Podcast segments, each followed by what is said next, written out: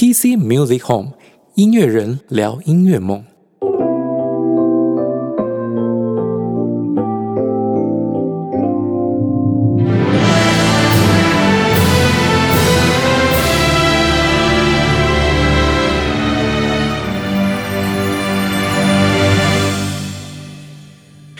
各位听众朋友，大家好，欢迎回到 PC Music Home，我是节目主持人 PC。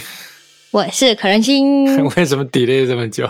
哪有啊？那个这个 EP 四十呢，AKB 最终章下集，好不容易我可以在那个一开场的时候就马上先讲那个这一集，终于可以听故事了。对对对对上一集等很久，你一直不讲。那那其实哦，本来我是想要上下集一起录的啦。哦，那这个下集因为是纯粹讲故事哦，哦，所以我们的主题非常的明确。上一集我们本来在录的时候，我想要一起录的，但是上一集本来想要讲半个小时的，不小心还是又讲了一个小时哦，没办法，我们这样太。不是，只是讲到后来，我发现不行。如果要我再继续录下集，三更半夜的录不完。可是可是今天是讲故事诶，感觉你会讲更久啊。不会，不会，不会，不会。这个故事呢，因为比较具体一点哦，那个故事要讲多少内容哦，它比较它比较固定。那我们平时为什么常常讲这个讲题材的时候哦，容易越讲越长哦？因为我很容易插话到别的话题去。你是插我话吗？你是飘走好不好？然后还会断线。飘断线那是偶尔啦，那哪有我每次来的时候你就断一次，你这一集不要再断了，好不好？不是，我跟你讲，你你这样讲，听众没有感觉，因因为断的地方都被我剪掉了。不过这一集呢，我们非常明确啊，就是要把我们上一集，我们上一集讲了这个偶像梦想背后的一些现实哦，比如说你成为这个 AKB 家族的成员有多困难啊，哦，那进入 AKB 以后要做些什么啦？怎么样才能赚钱？怎么样才能上位啊？然后更多残酷的是许多团员，对，好现实，因为很多团员呢，其实没有办法每个都，我我们上个礼拜有讲了一个叫做神七嘛，啊，神一样的七个人，可是不是每个团员都有办法成为神七，不是每个班，不是每个团员都有办法脱颖而出，得到更多的机会。哦，那这些经营的比较没那么成功，好了，或或我们不要这么讲，有点残酷，或者是说这些比较知名度比较没有那么高的团员们，他们后来怎么了？嗯，甚至是有一些这个晚节不哎不对，甚至有一些呢不要乱讲话无法适应 哦偶像生活啊，然后这个决定自行决定毕业的。哦，那这些人后来到底怎么了？那这些当偶像的人，在 AKB 里里面当过偶像的这些人，他们如果不能顺利的就此走进演艺圈，成为呃歌手啦，比如说呃 AKB 其实有不少团员、不少成员，他在毕业以后单飞。啊、那靠着他的知名度，他可以转行当歌手啦，当音乐人啦，嗯当演员啦，哦，那这些都是继续运用他偶像的身份去当艺人工作嘛，哦，演艺工作嘛。那可是这些他能继续当演艺人员，是因为他比较有知名度，嗯所以他当歌手还是会有人支持，他去当演员还是会有很多的这个观众嘛，对不对？那那一些比较其他人没有在往演艺圈的人。诶 AKB 成员他们现在都在干嘛？他们后来的发展哦，搞不好会不会会不会比 AKB 的时候好呃啊？其实哦，严格说来啦，这些人占大多数。嗯，在 AKB 家族里面哦，能由于他的高人气顺利转型当演员、歌手还是其他演艺人员的，其实毕竟只占少数而已，嗯哼，大部分都不是这样子的哦。上一集你不是有问到吗？诶，那这些 AKB 家族里面的偶像们，嗯，啊，他们年龄平均年龄都很低，加入 AKB 的时候，可能都是在中学或者是高中这个、嗯这个年龄层。大家都在读书那面临的就是什么？对，那面临就是学业跟演艺工作要怎么平衡，嗯嗯，对不对？我全心在演艺工作，然后结果如果 演艺工作把我的这个中学、高中的黄金岁月都耗掉了，哇！结果我最后没有办法成功的在这个产业里面活下来，哇！那怎么办？我以前 书也没有好好读，那我这个演艺工作也没了，那我先前也没好好读书，也没读大学，哇！那那我能干什么？对对，那那两头空嘛，对不对？那我们今天呢，就来举哦，我找了两个。哦，因为例子太过多了，我没有办法每个都讲。我举了两个我觉得比较有意义的团员来分享这两个团员的故事，让大家知道哦，在 AKB 家族里面，如果没有继续当偶像了，那这些人后来做做什么去了？嗯哼哼。那我们今天呢举的这两个例子呢，是我自己啦，我自己觉得比较特别，也比较。有代表性的两个例子。那第一个是谁？这两个呢？第一个啊，哦，他叫做佐藤锦哦，萨多斯米雷哦，佐藤锦。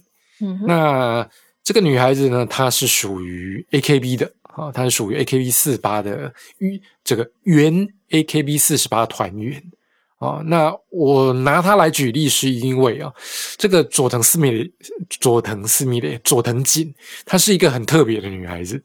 哦，那他很有明星架势，而且他小时候就是童星哦。那他除了外表以外啦，他演技也很好，而且唱歌跳舞样样都难不倒。嗯，好厉害。照道理来讲，对啊，应该是对照道理来讲这样子的，对不对？对他应该很红。那其实他也曾经很红过了，没有错。嗯，照道理来讲，他应该是呃很红，很适合当偶像。就算他今天不不干 AKB 了，他还是可以去。当演员啊，当什么的啊？那但是为什么他最后还是选择毕业？而且他后来也没有从事演艺行业。嗯哼。那我们来说哈，这个佐藤锦呢，她是埼玉县塞他嘛哦塞他妈県出生的女孩子。哈，那埼玉县我们知道嘛？如果对日本文化稍微有点了解的，我们就知道埼玉县是日本呃这个最没有特色的县之一哦。哦，它没有没有什么非常有名的观光景点或者是特产。那这个佐藤锦呢，他是在这个二零零八年加入 AKB 四八的。嗯，哦那加入的时候他只有十四十四岁而已，哦，中学二二年级吧。他比较特别的是呢，他在这个 AKB 四八里面待了几年之后，因为遇到了某个事件哦，然后后来移籍到这个名古屋的 SK 一四八，嗯哼，然后一直到他离开他毕业为止，他总共待了九年啊。那后来他离开以后呢？没有再继续从从事这个这个演艺工作，而是当起了一个设计师，专门在制作一些这个专案商品啊，哦，或者是行销企划啊的工作。那要讲这个佐藤锦的例子呢，就要从从他小时候开始讲哦，因为他很特别，他从六岁开始哦，他就开始进入演艺圈哦，他当童星，那拍过很多平面跟电视广告。哦，那甚至曾经参参与过这个这个音乐剧，还有电影的演出。嗯，所以其实早在他进入 AKB 之前呢，他就已经很习惯，因为要工作，然后学校会迟到或者是早退，为了要去赶通告这样子的生活。哦，所以你看嘛，这样的生活让这个佐藤景他从小其实他就已经蛮熟悉演艺事物了，嗯哼，所以自然的人他跟其他同年纪的小孩比起来，他有比较高的那种演艺人员的职业意识。嗯，他会比较了解这个市场需要什么，让他自己该做。对对对对，他等于是从小他就是半个演艺人员了。所以呢，一一直到他升上中学以后呢，那童星慢慢要转型了嘛，所以第二个选择成为职业的这个偶像哦，当然很很理所当然变成是他的一个人生方向哦。那在当时哦，在那在那个年代，除了 AKB 以外。哦，其实还有一个这个国民偶像团体的代表哦，他就是早安少女组。嗯，那他的他的操作模式其实不太一样。早安少女组其实它就是由经纪人、经纪公司在管理的一个女子团体，它人数也是有一二十个，最多的时候哦也是有一二十个。它也是有研修生制度，这些也有。哦，那她算是一个比较，她她是比 AKB 哦还更长青的一个女子团体，到现在也都也都还有。哦，那只不过后期他就是被 AKB 给超过了这样子。嗯哼，那当时呢，他在中学的时候，他就是佐藤景，就是先参加这个早安少女组哦八旗生的这个试镜招考，因为他他本身的小时候的这个资历的关系哦，他很顺利就一路过关斩将哦，到最后一轮淘汰到剩下五个候选人这样子。嗯哼，我不过很可惜，这个佐藤景呢，在最后一关失败。嗯哦，那这次的失败对他来说当然是一个相当大的打击啊，因为比起其他同样嗯十来岁中学生的参赛者来说，哦，佐藤景拥有更多的经验，曾经接受过更完整的训练，他志在必得。所以早安少女组的招考失败，对小小年纪的佐藤景来说是一个很大的打击啊。还好，两年后呢，他遇到另外一个改变他人生的重大事件。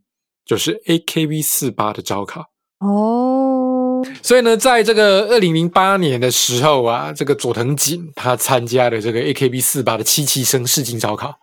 嗯，那在同时这个时间呢，正是他准备中学三年级，准备要升高中的时候，对他来说这是人生的转折点嗯啊！因为这次偶地君如果失败了，那他他告诉自己，那他只能舍弃演艺工作。嗯演艺生活，然后当个普通的高中生，因为因为你没有好好的准备高中的话，就未来就完了嘛。对呀、那不过呢，在这个试镜当中啊，哦，在这个 AKB 的这个试镜招考当中啊，佐藤景他是很哦特别突出的一个人嗯哦，因为他过去的资历跟经历的关系，他的唱歌、跳舞哦，甚至演技哦，都都已经具备了半职业的水准。嗯啊虽然他是个孩子而已，哦，那他他一直觉得这是他自己的强项，嗯啊，可是因为他有了这个早早安少女组的失败经验哦，他已经不太自不太肯定自己是不是能成功，没有自，信了。对对，他变得比比比较没有自信哦。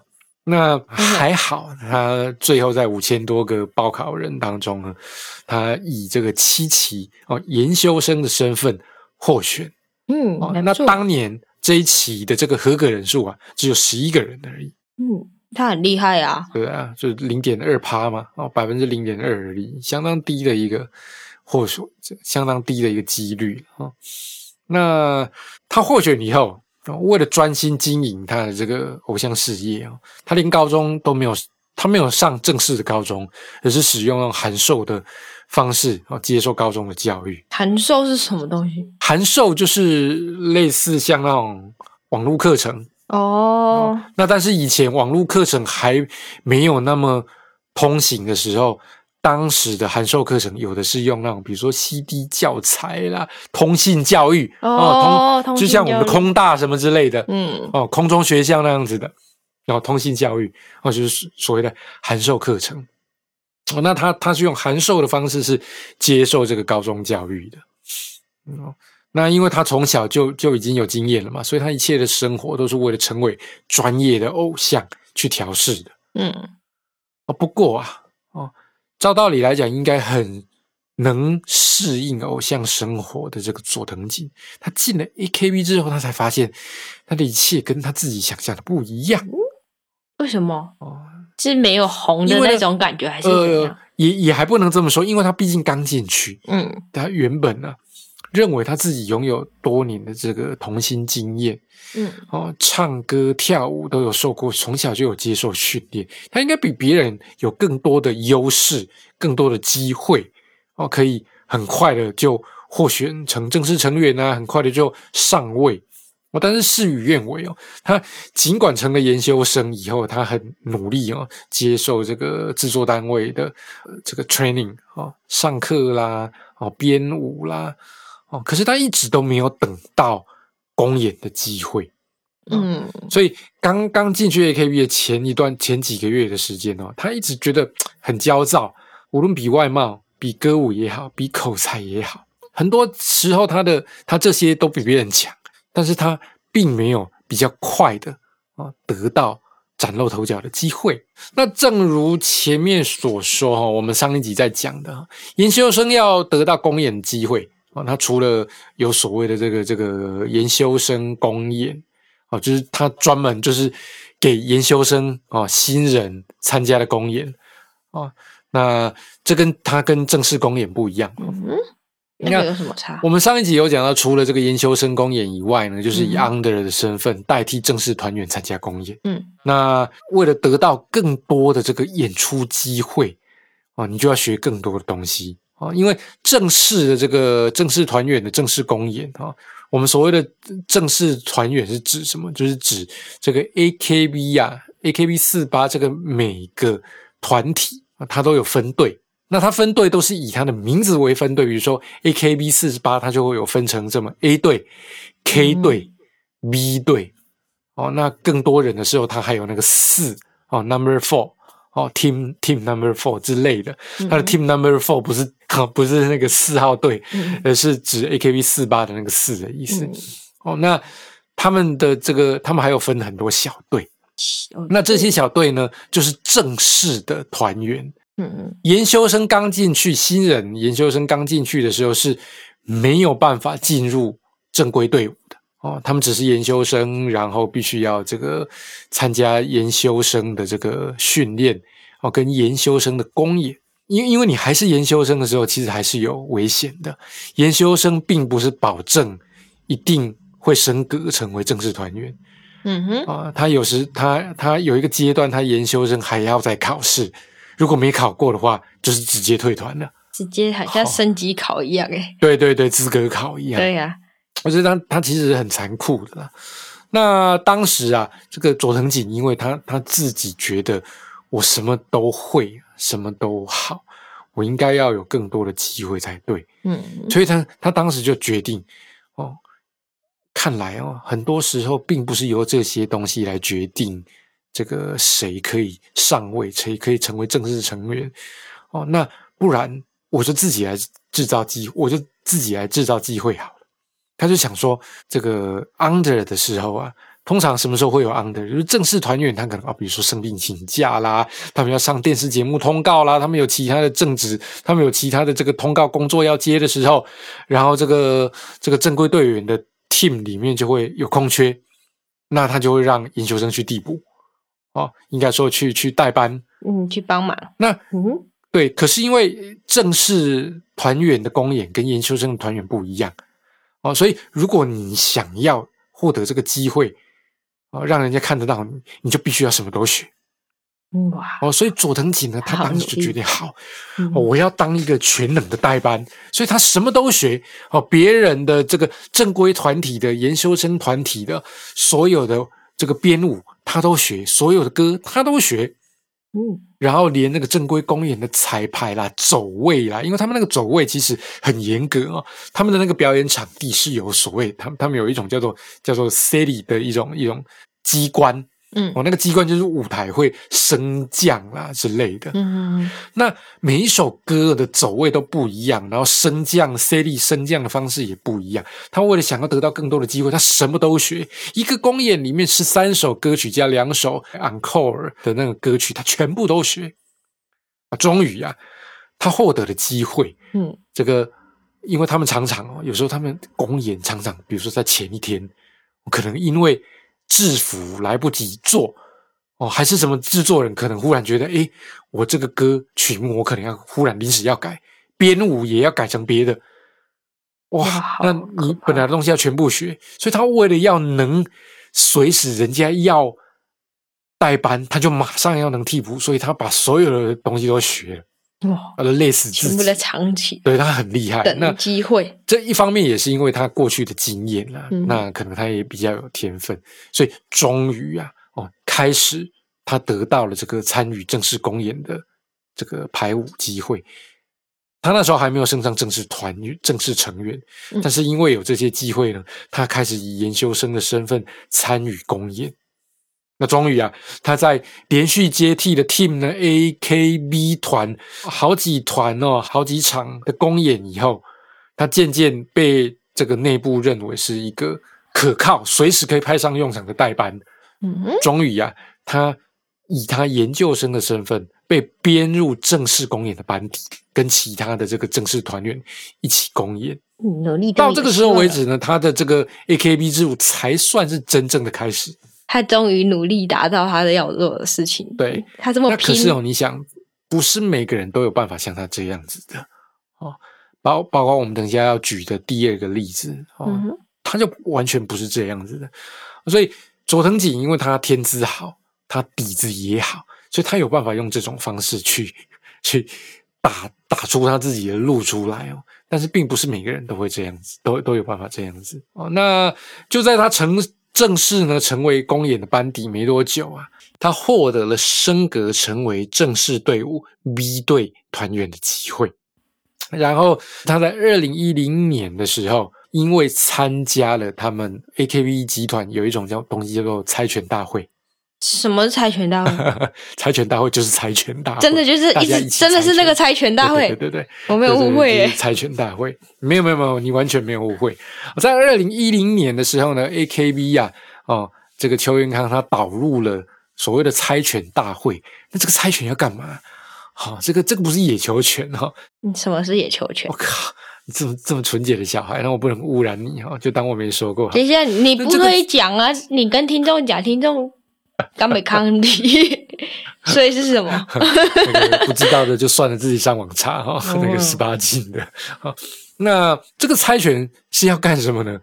啊，这个很绝，邱元康居然会想出这个东西哦。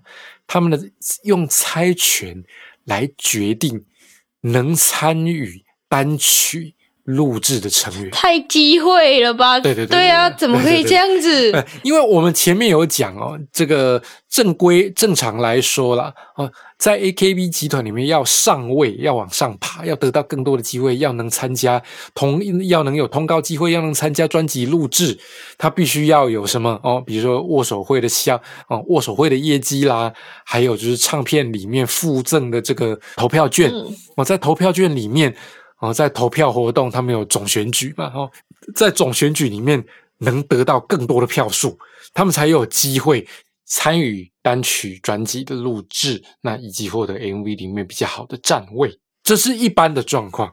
可是呢，在二零一零年呢、这个邱元康他就想了一个叫做猜拳大会，哦，就真的是用猜拳，每个人都有机会公平的去猜拳。这机会是命交给上帝的，吧？哦，那佐藤锦很幸运的，嗯，在第一次的这个猜拳大会里面胜出，哦，获选参与这个第十九张单曲的录制。嗯哦那从此之后，他开始哦能见度慢慢变高，然后演艺活动也慢慢变顺。哦，然后他的活动代言啦、通告啦、电视通告、那个平面或者是广告通告越来越多。哦，他可以说是一帆风顺进入这个他偶像事业的巅峰。哦，那甚至曾经在这个二零一二年，哦，他们有一个大型的这个戏剧，嗯嗯，哦，大型戏剧公演，哦，演出这个戏码是什么？这个小飞侠彼得潘。哦，那他演的角色是什么呢？他演的是女主角的那个温蒂，哇，好厉害哦！所以所以他是很有吃重的一个角色。对啊，对对对。那佐藤锦呢？到这个阶段，他的演艺世界可以说是到达了一个最高峰的时期哦，一帆风顺。照道理来讲，他应该就是这样子要大红大紫了。演艺之路的。对，但是呢，眼看着啊，已经来到这个偶像事业巅峰的佐藤锦，在这个时候却遇上了一个足以逆转他整个命运的重大打击。嗯二零一四年的时候，AKB 集团举办了一个很大的活动，叫做大组阁祭。嗯哼，哦，组阁知道了哦，组组成这个内阁哦，组成内阁就叫组阁嗯哦。那 AKB 呢，他也玩了一个大组阁祭的活动，他们人够多，可以这样玩。这是什么东西呢？哈、嗯，大组合技，它是一个以大型公演的方式举行，然后在公演的尾声时候呢，它就公布了，包括 AKB 跟他所有姐日本姐妹团的正式团员，嗯，全部打散重组，太夸张了吧！打掉重组，就全部打掉重组。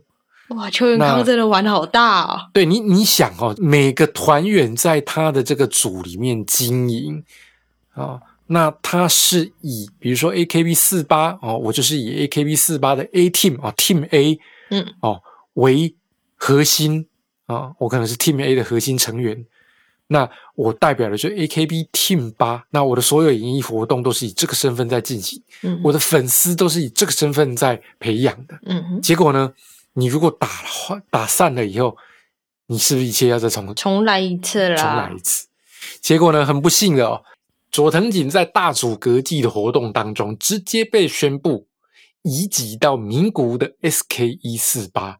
哈，你你知道，在那那个大主格季活动，它是实况转播的哦，它是一个像演唱会一样有歌舞活动，然后活动到一个段落的时候，开始公布每一个团员的那个遗迹讯息。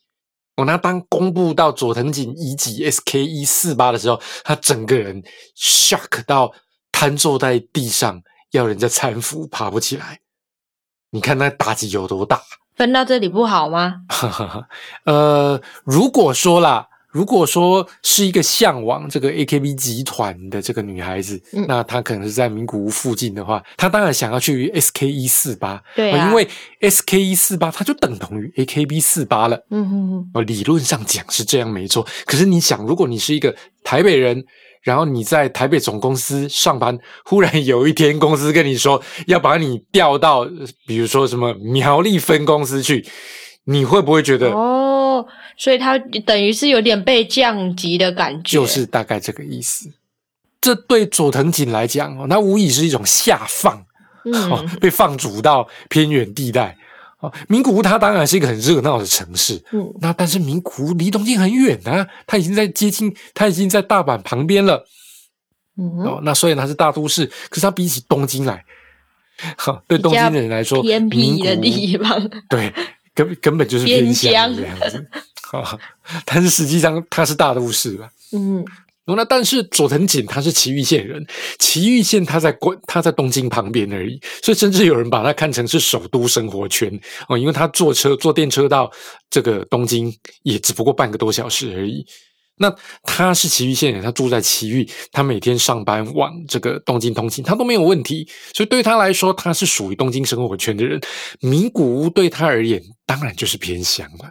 哦，所以以己名古屋这件事情对佐藤锦来说，它是一个晴天霹雳的打击呀、心情好差，他好不容易已经要大红大紫，他在东京已经建立了他自己的我们说这个饭圈，所以他现在如果要再到名古屋去经营 SK 一四八，他等于要从头来。那、因为我们知道 AKB 四八它的经营是有地域性的，又而且又要重新来过，他年纪也到了，嗯蛮对他到。SK 一的时候，他的嗯。年纪已经差不多二十岁了，而且他到这里他才发现哦，他这个同一个队伍里面的其他成员呢，全部都是十几岁的后辈。他最大，在整个 SK 一里面，他他应该不是最大的，那可是，在 Team 一里面呢，他是最资深的，嗯。因为 SK 一四八的成立时间跟他进入这个 AKB 的这个时期差不多嗯哦，所以这个 SKE 啊，等于是跟他的这个进入 AKB 的年资是差不多的。嗯嗯，那他进去 SKE 以后，发现哇，里面都是名古屋附近的人。哦，那他最远，但我跟你讲，大阻隔剂这个东西哦，其实也有人也曾经有离团的人抨击大阻隔剂，美其名说是打掉重练，嗯可是事实上啊，并不是真的所有人那么均匀的都打掉再重新重新分配，并不是。嗯像 SK 一四八在在大组隔剂之后啊，其实只有六个新的成员是来自 AKB。嗯其他都还是 SK 一，本来就是 SK 一的团员哦，只是可能他本来比如说从 Team S 变成是 Team 一之类的啊、哦，有的人他只是掉了 Team 而已，他并没有掉 Group。嗯哇，佐藤锦就比较衰，在他们 Team 一里面就只只有他自己一个人是从 AKB 来的。那你觉得他他这样一个 AKB 来的人进入 SK 一，你觉得啦，他会遇到什么事情？但水土不服对啊，，他会水土不服。那你觉得其他人对他会是什么想法？我觉得会有一点排挤耶，因为不同团的人会不会有那种小团体意识就出来了，所以他会比较边缘化。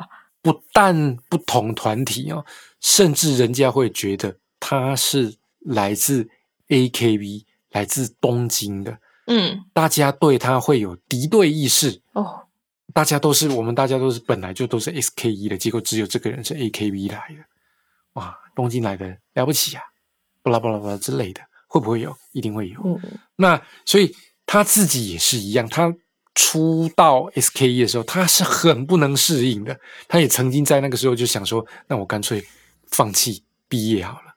为什么我在 AKB 好好的，你要把我丢到 SKE 这种乡下地方来？嗯嗯，那而且事实上，在大阻隔机之后，也不少人因为不想要这样子的面临这样的调动，然后就离职。哇，离职 那为什么我对哈哈毕业？毕业，那为什么我刚刚会说 AKB 这个集团的经营模式其实跟日本传统企业是很像的？其实偶像说穿了，也只不过是在这个演艺公司从事偶像这种职务的上班族而已。难怪你会说离职，对对，难怪，所以我才会说离，因 为因为他也没有办法抗拒公司的这种调职。嗯在日本的企业有有一种东西叫单身赴任，哦，就是说，比如说我在东京的人，然后可能因为出了什么事情，还是业务支援之类的，哇，他被派到北海道分公司之类的。嗯好，那如果有在看日剧的，对日本文化比较比较了解的，应该都多多少少都会知道日本的这种企业文化。我看过日剧的人，可能有看过一部叫做这个半泽直树。哦，我听过哦，那他就是在描述一个银行员遭遇的这个人生际遇。哦，他被陷害，然后被下放到子公司去这样子。那通常通常在日本企业里面哦，由东京被派去其他地方的，通常都会是被认为是下放。嗯所以这个时候的佐藤景，他当然也有同样的感觉。嗯，有，啊，所以所以他就水土不服。那当然，他毕竟也是一个有经验的演艺人员，嗯啊，资深的偶像。他到了 SKE 以后，他努力改变自己，他让自己变得比较名古屋嗯啊，就是想要能融入 SKE 这个团体。啊，结果发现他他学的四不像，邯郸学步。他去到 SKE，然后他让自己，比如说他学学学习很多方言啊，哦，然后让自己的穿着打扮更像是这个名古屋的调调。就他发现啊，他弄到后来啊，邯郸学步反而四不像更糟糕，反而还引起一些这个粉丝的讨厌。啊，那这样他待在那边多久啊？他在那边呢，其实也待了好几年。哦，真的哦，那他真的很努力耶，因为他有努力想要改变这一切。对，因为他发现哦，他不能再继续这样下去，嗯所以他决定哦，他要做回自己。嗯，反正大家都知道我是从 AKB 来的嘛，对呀、那么 AKB 四八前团员的这种身份，说不定反而能为我带来一些不一样的这个角色定位，嗯所以他就让自己哦改变他的心态，然后呢，他让大家知道，诶，他其实本来在 AKB 就已经有好几年的资历了，他的发展也不错。他因为他也已经比较年长了，所以他开始运用他的经验，这个这个提携团里的后辈啦，辅导一些新人啊，帮助他们，让他们慢慢慢慢得到崭露头角机会。嗯，哦，那那他开始就渐渐喜欢上自己的这种有点像新人育成系的角色。嗯嗯嗯，他觉得这是一个新人很能对带新人，很能活用他的经验。那甚至他也在 SNS 开设一些专栏啊，然后帮助一些想成为偶像的一些这个年轻女孩子。然后他开始渐渐到体会到这种诶帮这个帮助人，然后开发人才的这种制作人才制作的乐趣。那后来呢，在这个年纪也渐长以后，他发现啊，AKB 集团当偶像也已经快要九年了。那我曾经参与过很多大型的企划制作，曾经参加过很多大型的表演啊，红百位上啦，各种大型的这个正规表演活动我也都去了。那我的人生呢，我想要的过去我想要的境界，我一一都达成，都达到了。嗯该品尝的梦想果实，我也都尝过了。那么是时候该要离开这样子的生活了。哦，这是他转变期，所以他在二零一七年的时候，他自己选择毕业哦，那他成为一个独立品牌制作人，他专门在这个负责接一些行销企划、产品企划，帮人家设计产品的这个，比如说外包装啦，或者是跟一些演艺事业啊、跟音乐圈演艺人员的合作，把它塑造成一个知名产品。所以那大家这在这之前，他也有学过就是设计类的，不然他怎么会直接跳这里啊？好厉害哦！哈哈哈！啊，所以呢，后来他在毕业了之后，他找到自己的出路哦，成为一个独立品牌制作人，那走入了不一样的人生啊。因为对他来说，演艺圈，我从小就混演艺圈，我什么都看过了，已经没有什么可以再让我遗憾的了。嗯，然后他就自己选择毕业了。哦，那其实这是比较好的例子啊。那其实呃，很多人哦，在大阻隔季之后强制移籍到别的团体，有人不能不能适应嘛，就就就觉得那这样子我不想离开东京之类的，然后就自己毕业。在那个时期，毕业了不少人，好几十个人，就是因为这样子毕业的。哦，所以移籍这种东西哦，它它其实冲击很大啦哦，因为 AKB 家族团体它各有它的地域性、地区性哦，尤其是那种在东京发展的成员呢、你要叫他转到乡下去，他一定会很难接受的。嗯差这么多，因为整个文化跟那个都不一样、嗯对啊，所以也有媒体在批评啦，就是说大组歌技只不过是 AKB 团队用来那种太除不想要的那个团员的手段之一罢了。我我是觉得有有点道理啦。哦哦，所以你看，这这就是我们举的第一个例子哈、哦，佐藤锦。你看他本来在 AKB 集团里面，他是一个已经经营的还不错的一个偶像了。可是，在他如日中天的时候，忽然遇到一个大阻歌季，然后把他从这个东京下放到名古屋去，影响了他整个人生规划。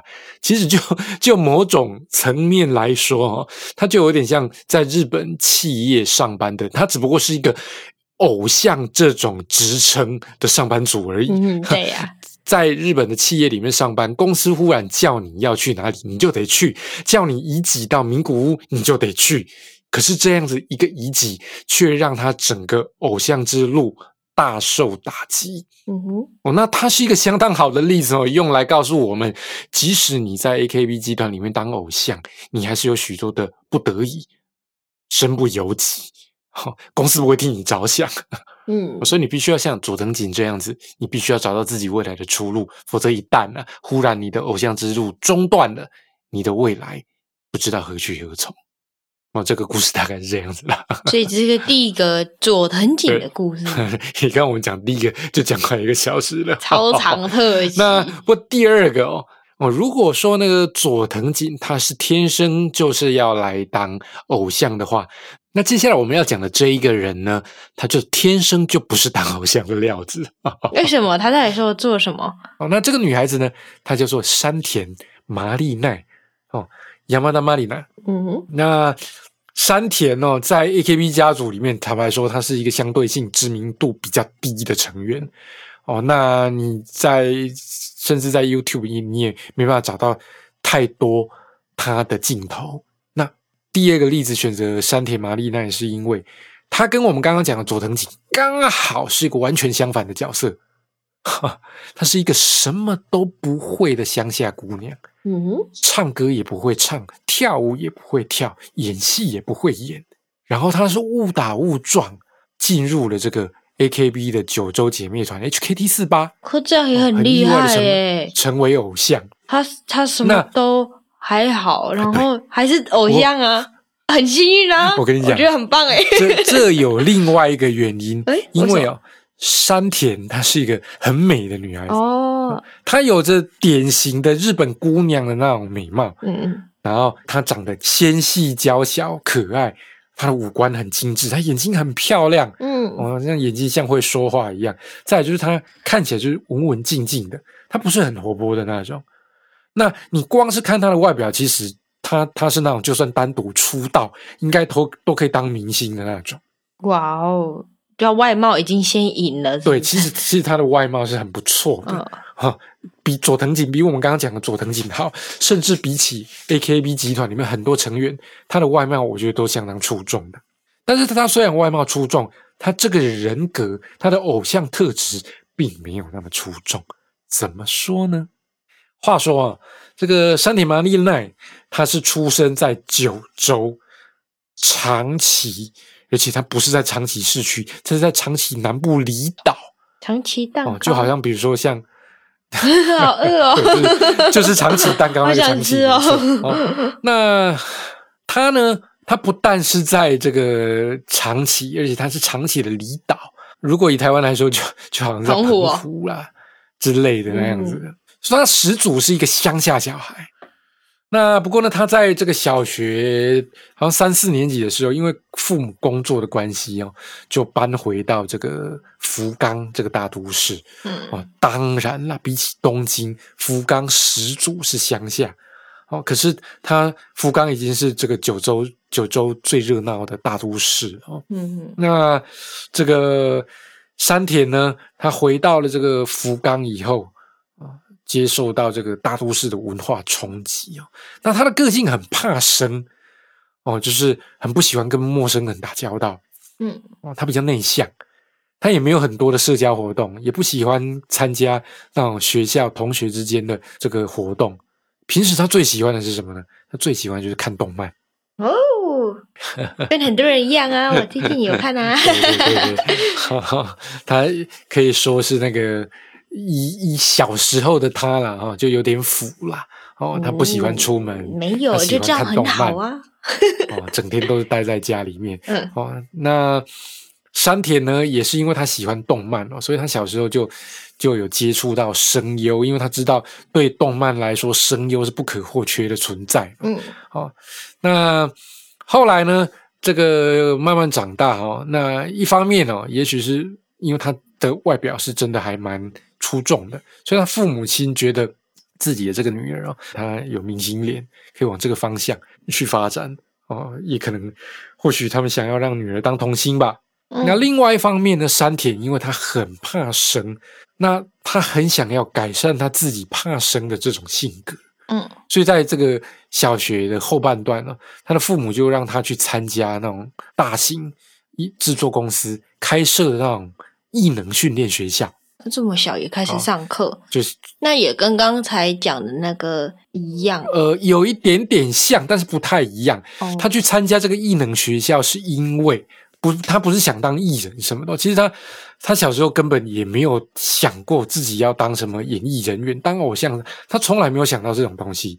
他只是觉得他很难跟陌生人相处，他不想要这样子，所以呢，他就参加了这个演艺学校啦，学习怎么表演啦，学习怎么跟群众接触。哦，那话说呢，这个山田呢、这个年纪也慢慢长大，那他也从来没有想说他以后要要干什么，要走入演艺圈。反而因为他高中的时候，他进入了这个职业学校就读，然后接触到了这个老人照护、安养照护的这这样的职业，所以他他本来的一个志向，他是要当这个老人照护员。嗯哦，因为他们好像高高中毕业嗯，就可以去考试、考执照、考国家执照。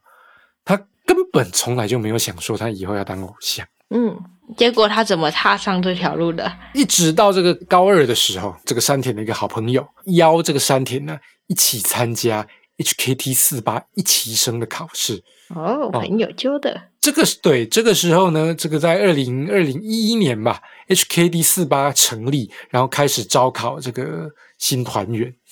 那那时候这个嗯，他们也还年纪也还轻嘛，也也不知道这种招考到底要干嘛，所以就两个人都报名这个海选的报名资料以后，还有进入这个面试第一次的面试，结果两个人在第一次面试的时候就通通被刷掉了，因为他不不会唱歌，不会跳舞，什么都不会，面试也没有什么特别准备，好、所以就反正就不好玩的嘛。嗯然后结果去了以后，他们也想说啊，我应该也不可能中，那真的也如愿以偿，他们也没有中哦。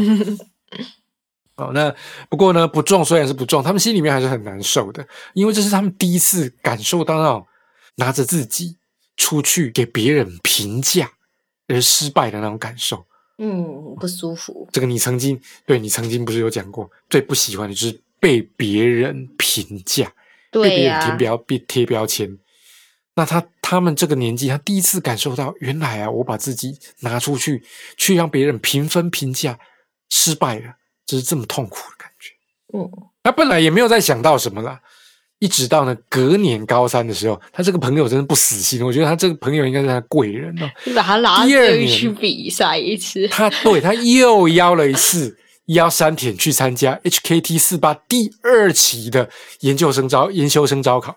啊，结果呢，这次他朋友呢更惨，都没有进入第一次第一轮的面试，他在海选初选资料审查就被刷掉了。嗯结果这次呢，山田呢很奇迹似的哦，一路过关斩将到最后评选嗯哦，然后呢，在数千个人之中哦，得到哦三十五个暂定名额里面的其中一个。哇，那坦白说了，他一直到获选，他自己都莫名其妙。因为他完全没有准备，而且还是被朋友拉的，哎，结果对对，因为竟然会他他他没准中，备，哎，他没才华，他都不知道自己到底去干嘛的，他就觉得哦好好应该要去看看。嗯。那后来呢，这个山田呢加入这个 HKD 之之后，他才发现自己在同期的那些新人研究生里面，他居然是年纪最大的，其他人最小的十二岁，哦，好其小哦，平均年龄也大概都十四岁、十五岁左右，嗯，所以他居然是年纪最大的，一个高中二年级升三年级对啊这样就年纪最大了里面年纪最大的。但是这个年纪呀、并没有替他带来什么优势。嗯哦，这些新人年纪小的也好，年纪大的也好，大家为了成为正式成员，他们都很努力的在练习歌舞，积极积极的争取这个表现机会。嗯那因为山田哦，他其实跟小时候 并并没有太大的差别，他还是一样内向，嗯还是一样不爱说话，还是一样跟人家格格不入。嗯，哇，那你这样的性格，你想嘛，这样子的人在团体里面一定不容易上位。嗯，比较容易不小心就忽略他，因为他都不讲话。对他，他容易被人家忽略。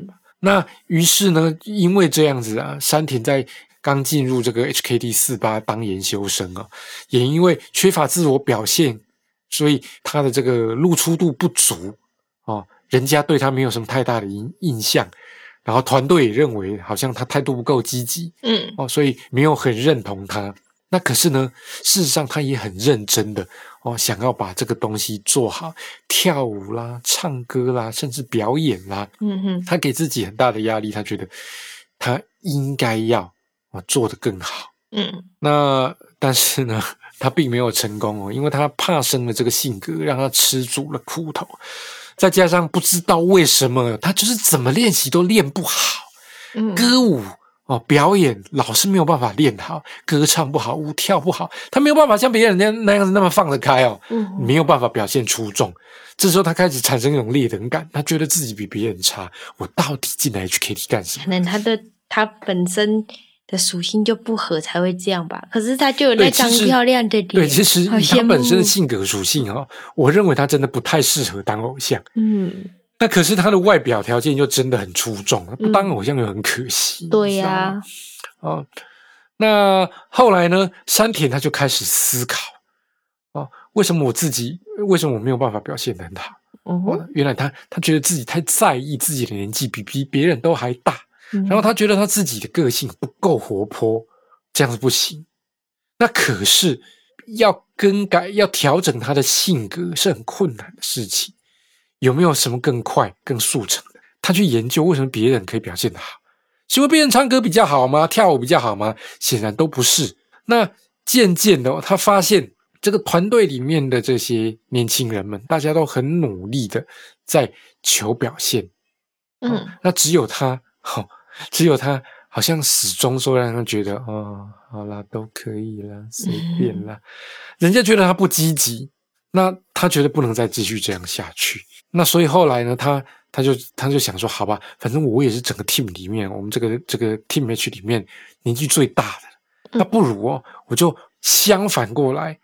把自己操作成是一个姐姐一样成熟懂事、疗愈系的角色，哦，都跟刚才一样，都是成为姐姐，一个是带领大家，然后现在是疗愈系人。对对对，那后来呢？他的运气来了，加入后的隔年哦，哦，也许是制作人看到了的山田的努力，他得到了第一次这个以研究生身份加入正规队伍的 Team H，他的公演机会，这当然是一个很好的机会。哦，那他自己也很开心，但是开心归开心哦，不知道为什么容易紧张的这个山田哦，他怎么学就是没有办法把公演的舞步学好，唱歌没有办法唱好。他已经他几乎要开始自我否认了，我怎么这么烂？我什么都不会，为什么要选我？为什么当初制作团队要选我啊？我搞不懂，压力山大。结果大家也不懂，他也会被别的团员这个瞧不起。为什么会是山田那个大神？他在为什么他其他都是年轻人嘛？那个大神什么都不会，唱歌跳舞都弄不好，为什么他可以上位？坦白说啊，过了多年，他自己都还不晓得为什么。我们前几集也也有在讲，A K B 并没有真正的一定的这个成功法则。嗯嗯。啊，除了你的努力以外，我觉得运气也是很重要的。那还有好人缘。对对，还有好人缘，明星特质也是其中一个。对呀。那在这之后呢？哦，在这之后几年的时间，山田啊，就好像是每个那种 A K B 经历过起。人生起伏的成员一样哦，诶，这个山田慢慢在公演公演活动里面崭露头角。二零一四年的时候，他升格成为 Team H 的正式团员，然后开始参加各种公演跟上通告。那他比较快哈，什么比较快？他的这个涨潮退潮比较快哦。后来他也开始参与 HKT 专属的综艺节目。可是因为哦，山田个性比较怕生，比较被动，比较不够活泼，不擅长面对镜头。嗯，结果呢，他会整集都不讲话。因 你猜对了，山田就是因为这样子，他在节目里面讲话讲的很少，反应比较慢。嗯哼，当然渐渐的，他的戏份就被删了，到后来他也不用再去上节目了。这对他来说又是一个打击哦。对呀，他这次里受到好多打击，是说怎么自己又那后来呢？因为这些关系啦，那这这个这个这个山田呢，就像是每个在 AKB 经历过人生起伏的成员一样啊。山田呢，慢慢崭露头角，升格成为正式团员，然后也很快的，因为这个观众缘并没有那么好。哦，参加这个综艺节目表现没有那么的活跃，结果他的演出呢就慢慢被删减，然后后来就都又回归他本来的状态，什么都没有。那他之后去做了什么选择啊？那后来哦，对呀，也他他自己觉得我是一个什么都不会的人，嗯，听众观众要的唱歌跳舞身材我什么都没有，那。我到底他有脸蛋，他可以他的优势思考，嗯，我自己真正想要的什么？我的偶像人生以后该要何去何从？嗯，我都要过二十岁了，我还能当偶像当多久？后来他想起了自己曾经小时候对动漫的喜好，然后他就想：诶，我是不是可以去当声优？那还好，山田的声音很甜。哦，让人家听了很舒服。所以后来他在二零一六年的时候呢，一面从事他的偶像工作，一面开始去这个声优学校学习如何当一个声优。那也算是蛮，还是在演艺相关的。嗯，怎么说呢？声优其实严格说来，它比较算是影视产业了。不过，声优这个行业很特别，是因为它又具备了这个。演员的特性又具备了这个歌手的特性，因为他是配配音人员嘛。不过在日本哦，有名的声优其实他就某种程度来讲，他是像明星一样的，他也会拥有自己的粉丝。嗯，哦，那他也可能出单曲啦，出专辑、开演唱会啦。他有点他的定位有点像是另类的歌手兼偶像这样子。严格说来，他还是还是算在演艺圈。嗯，那但是。毕竟他要当声优呢，他就必须要离开 AKB，全心全意的去做。所以他在二零一八年的时候，山田他就宣布啊，从 HKT 四八毕业，全心转职投入声优这个行业。那到目前为止，他也已经参加了不少企划，也有在 YouTube 上面稍微露出了一点点，但是其实可以不难感觉出来哦，他在镜头前面并不是那么放得开的性格。还是有内向的属性这样，所以比较难去说东西。对对对，那山田麻里奈的这个例子，其实他本质上，他的性格上，他不适合当偶像。姑且不论他的外表好不好，他的性格其实并不善，并不适合偶像，所以他进入了 AKB 以后，他也格格不入。嗯，哦，始终觉得自己没有办法投入。哦，在 HKT 这个地方呢，他年纪最大，然后表现又是最平凡的，他抓不到一个偶像真正的一个偶像应该是什么样子的。嗯可是最后，他想起了他小时候的一个初衷，所以他决定投身这个行业。嗯那我希望他未来可以发展的不错哦，因为我我还蛮喜欢他的，嗯 他真的还蛮甜的。所以今天我们举这两个例子，那其实这两个都是比较好的例子啦。当然还有其他的，也有那种从 AKB 毕业以后呢，因为不知道干嘛，后来又回到校园重新读书，重人生重新再来一次啦。哦，也有那种呃毕业以后，因为年纪已经比较大了，哦，只好呃。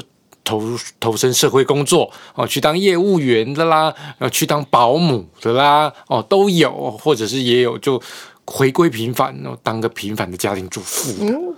也不错啊，另外一个人生发展。所以啊，就像你上一集最初哦，就像你最初在讲的哦，这些女孩子们呢，是在人生最重要的黄金岁月，献出了她们大把的青春，全心投入在这个演艺事业。啊，去去追求他们的偶像人生。其实哦，如果我是老板的话，我会觉得我负有相当大的责任，嗯要将这些人经营可是好。我觉得他们两个都有一个共通点，什么共通点？诶，除了他们都是姐姐之外，这这这还有另外一个是也许一开始就是嗯他们参加 AKB，、有有可能他很想做，有可能他完全是莫名其妙进去，但是在经过这一番体验之后，他们悟出了一些自己哦，是适合不适合的东西，然后跟性格，啊然后去做了自己对人生来说比较好的选择。哦，应该这么说。虽然呢，也有一部分是像你说的一样，找到了自己第二个人生目标，努力去追求他的其他梦想，离开了，所以才离开这个偶像业。可是更多的是哦，在 AKB 集团里面没有办法得到高人气，没有办法顺利的获得机会上位。结果呢，他们就始终呢，每天就在梦想跟现实之间哦，在那边拉锯。嗯，是要放弃偶像归于平淡呢，还是要继续坚持下去？好啦，那今天这两个故事呢，就是我们的主题哦。于是我不当偶像了的最佳代表例子哦。嗯哼那这两个例子，我想应该能能让听众朋友更了解到这个产业的时态。虽然我们讲的这两个例子最后都是有顺利的转型成功哦，哦，但是他们遇到的这些事情，别人也会遇到；他们遭受的挫折，别的团员也一样会遭受到。可是，也许不是每个团员遭受挫折都有办法像他们一样找到自己的第二条人生出路，然后去追求自己新的梦想。他可能就是退下来以后无所事事，不知道要干嘛，只好再去读书啦，或者是做什么的。嗯，所以追逐梦想真的是要付出代价，所以大家要想清，楚追逐哦。梦想是要付出代价的。哦，没错，在台湾也一样哦。那在每个地方都一样，追求梦想是要付出代价的。我们牺牲的也许是时间哦，也许是这个金钱，哈 有的人可能失去的是健康，嗯嗯，有的人呢失去的是梦想。好，因为他进入产业以后才发现，一切不是像他这样子的，哇，砰啊，那一下子就醒过来。嗯好、这种也有了。不过每个人生阶段，大家会想要做的事情不同，但经历过就不会后悔吧？所以呢，不要说想要成为偶像了，想要走入音乐圈的朋友们，我们的建议就是大胆的去做梦，然后衡量你能不能做到以后，努力的去争取。嗯，用尽自己目前所及能够做的一切去付出。是是。对啊，还是不要让自己饿到是咯。我我在这个圈内有一个前辈，他就他常常说哈，呃，我都会劝人家不要玩音乐，哦，不要走音乐这条路。为什么？我就跟他说为什么？我说我说小安哥，你应该是新潮的人呐、哦，你应该还蛮蛮跟得上时代潮流，可是你为什么还是会这么劝年轻学生呢？他说因为啊，说这条路完全是不归路啊。一百个人里面只有几个人能成功，这么辛苦的梦想哈、劝你们在浪费你们宝贵的青春岁月之前，就赶快醒来吧。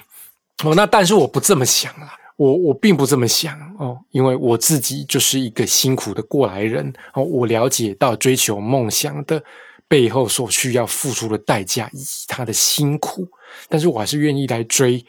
那我也想要让听众朋友哦，这一集怎么这么震惊啊？真是哎，那我也想让听众朋友了解到，如果你在这个收听这个 podcast 的另外一边，你也是拥有音乐梦想的啊。那么你所需要做的就是认真评估你的未来。如果你觉得你可以，你想要，你迫切的想要，那你就去做吧。嗯，其实其实做音乐就是这样，是是是，做音乐就是坚持走到最后。对，坚持，然后才会有机会。有一天就是会是你的。嗯，OK，好，那我们今天呢，这个 EP 四十 AKB 系列最终章下集，下集。于是我不当偶像了，就为各位。啊，进行到这里哦，那希望我们这几集下来，可以让各位了解到更多的这个日本偶像，甚至是台湾。偶像圈的一些这个时态，梦想跟现实的拉锯呢，要怎么拉怎么锯，就由各位自己去做选择，好不好？大家一起追音乐，我们陪你们。节目最后呢，还是跟各位提醒一下，喜欢我们的节目呢，别忘了，我们再讲一次，喜欢我们节目，别忘了给我们留言鼓励，给我们五颗星星。让你听这么久，听了一个半小时，听到这里，我知道。我觉得他也很厉害啊，能留到现 在。但是你能听到这里，我相信你对我们 PC Music Home 也相当有爱了。谢谢你，谢谢你爱我们，我们也爱你哦。冲着冲着你们这些听众的爱，我们会更加努力的，好不好？那这个。本集呢，EP 四十就为各位进行到这里。喜欢我们的节目，别忘了按时收听，然后也可以到我们的粉砖、到我们的 IG，多多跟我们的互动，好不好？好的。OK，那么本集呢，EP 四十 AKB 系列最终章，于是我不当偶像了，就为各位进行到这里。我是节目主持人 PC，我是可人心，咱们下礼拜见，谢谢大家，拜拜。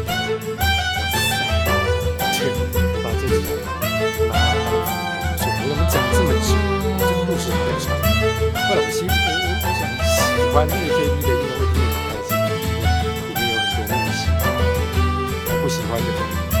因为听了几分钟就一直在讲什么故事。